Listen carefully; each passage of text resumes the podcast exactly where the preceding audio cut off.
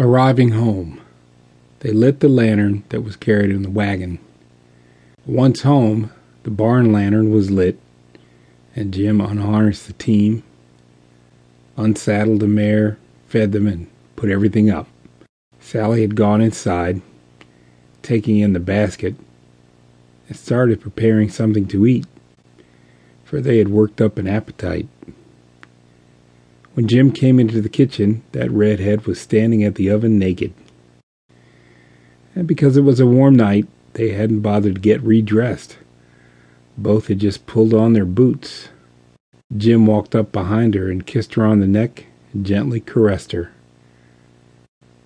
If you don't cover up that beautiful body of yours, dinner will have to wait.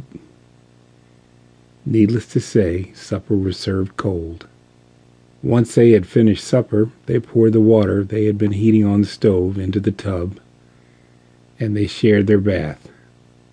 Jim gently poured warm water on her hair as he massaged her head with shampoo. The bath was over way too soon.